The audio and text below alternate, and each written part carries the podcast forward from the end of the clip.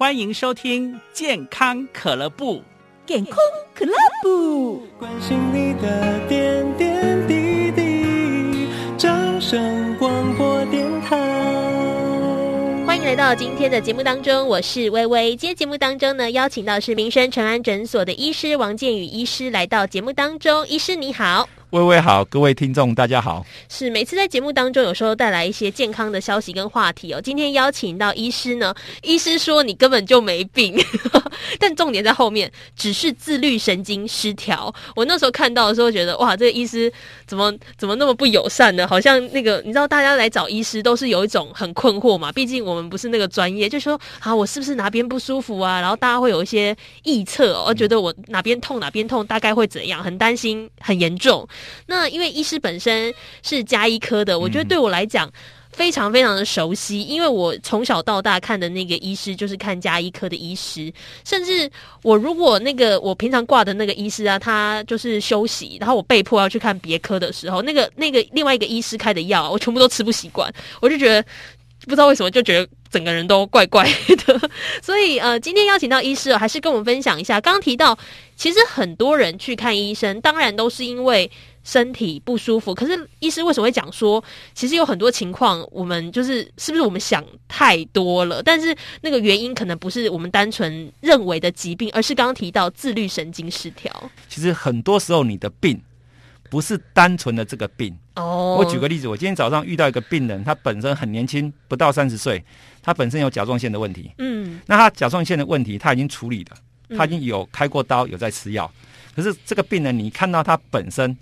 他从进来我的诊间到出去，哦、他就是属于那种动作很快、讲话很急的。哦。所以他本身他是有一个自律神经失调的状况，嗯，而他本身他的家里面没有甲状腺的遗传，没有疾病史。哦，而且他在二十多岁就发病了，嗯，所以表示说，其实这个题目说你根本没有病的意思说，说其实你除了你有一些某些我在书上写的疾病以外，你特别要注意，你本身会因为你自律神经失调的关系，让你原来的病。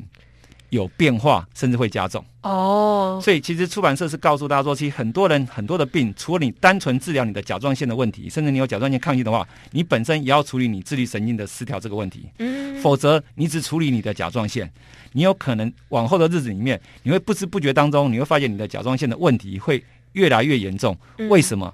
因为你还有一个你不知道的问题存在，那个问题叫做。自律神经失调。嗯，其实提到这个自律神经失调，嗯，我觉得很多民众一定都听过，但是肯定大家都不知道是什么东西。对，那其实应该说这个病它是一个一个很简单的通称。嗯，因为我们一个人哈、哦、活在这个世上，从你早上睁开眼睛到晚上睡觉到醒来，其实这当中都要跟自律神经有关。哦，真正你能吃能喝能拉能尿能睡，都跟自律神经有关。嗯，它掌管你的呼吸、心跳、胃肠蠕动。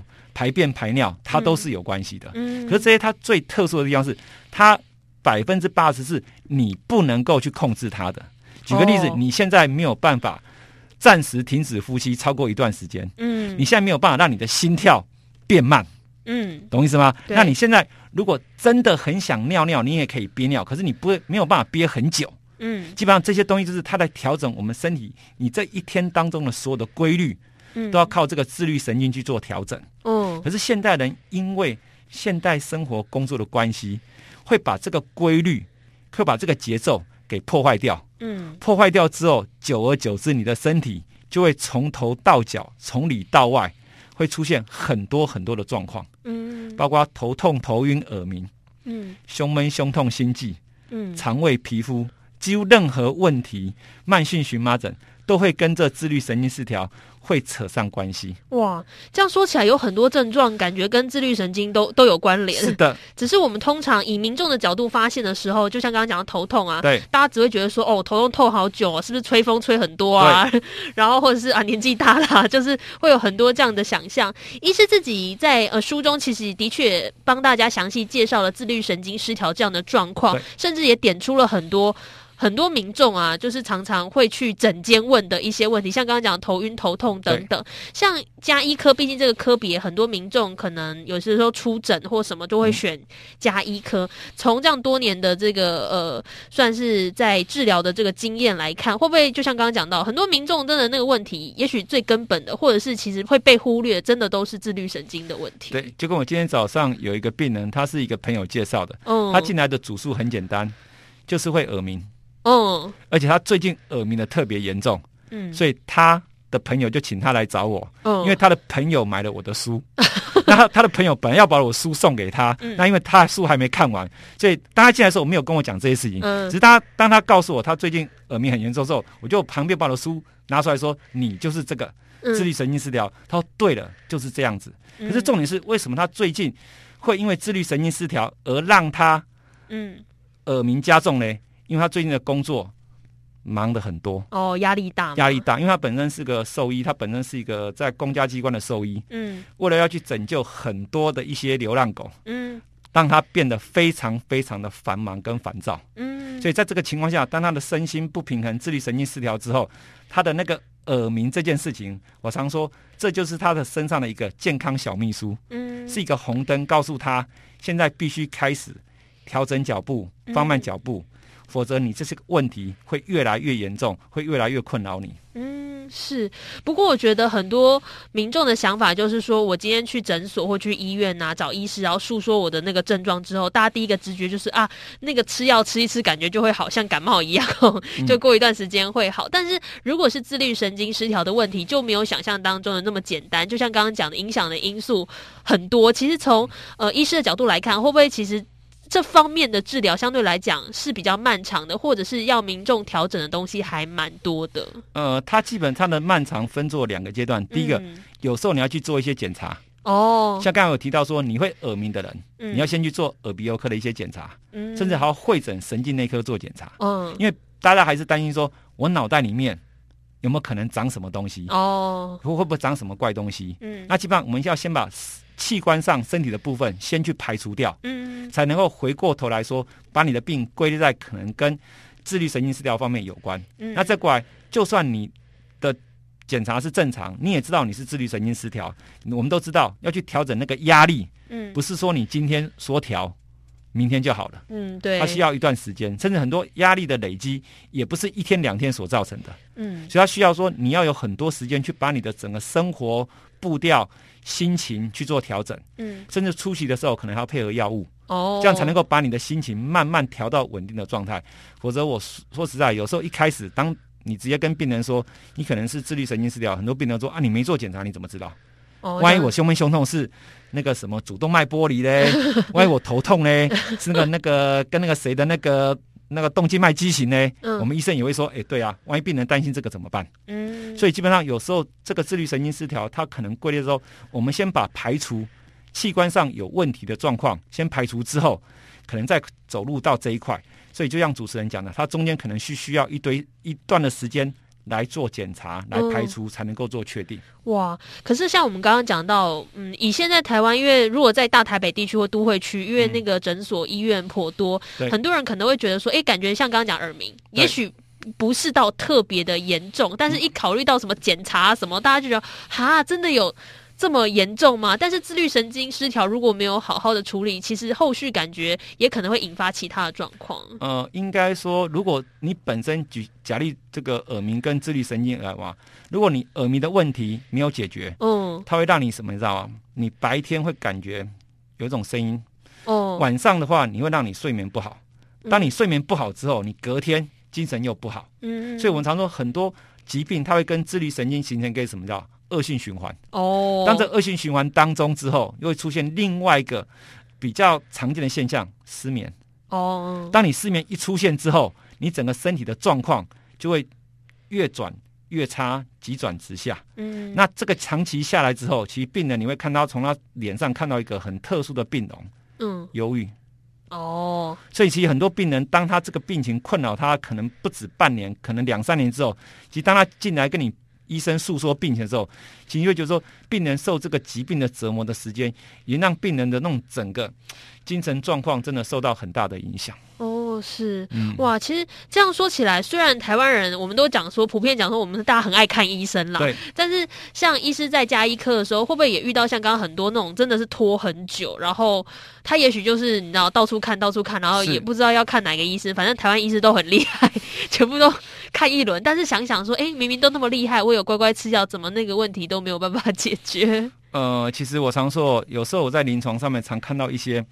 病人那个主诉会让你觉得说，你一听到之后就觉得会吓一跳。举个例子，嗯，我上个礼拜遇到个病人，他进来的主诉是他的嘴巴里面一直感觉有金属的味道。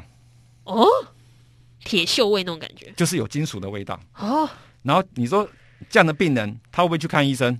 他看过了，嗯，他看过很多科，牙科看过了，嗯，肠胃科看过了，哎，风湿免疫科看过了，该做的检查都看过了，嗯，就每个看过的医生都说他没问题。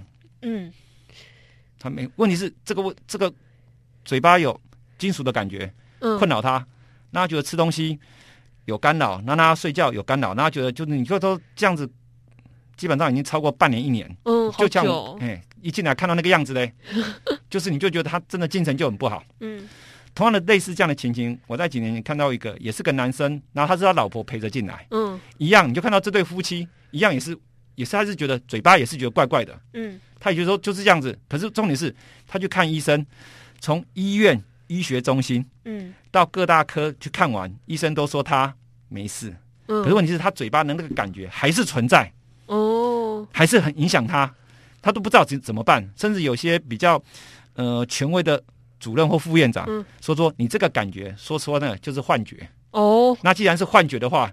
就不应该看我们这个科，嗯，应该去看另外那个科，嗯，所以病人都怀疑说他是不是真的有有这样幻觉的产生。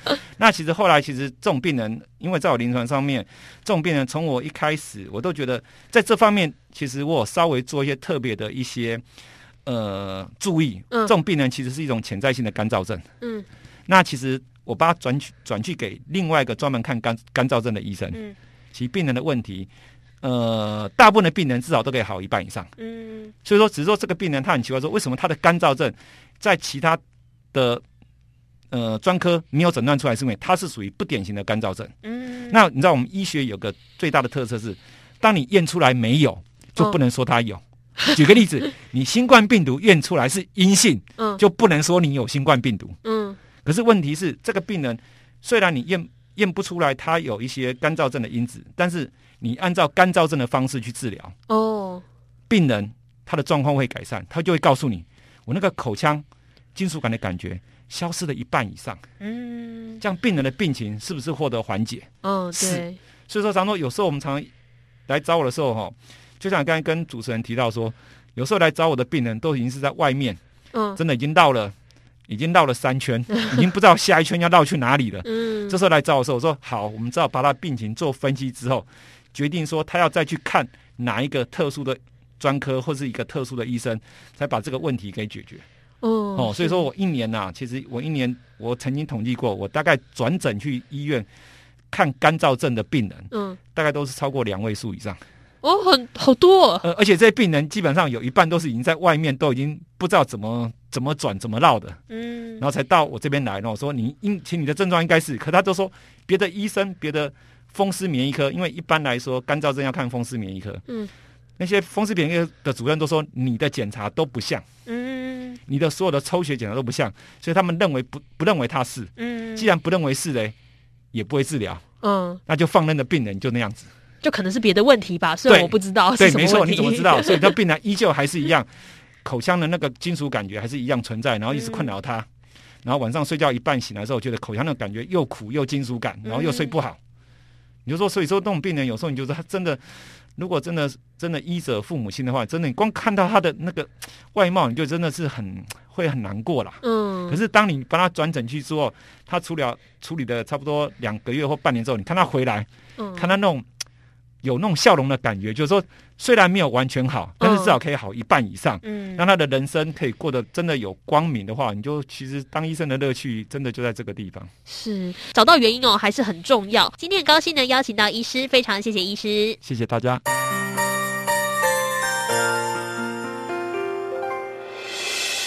伤心的时候有我陪伴你。欢笑的时候与你同行，关心你的点点滴滴。掌声广播电台。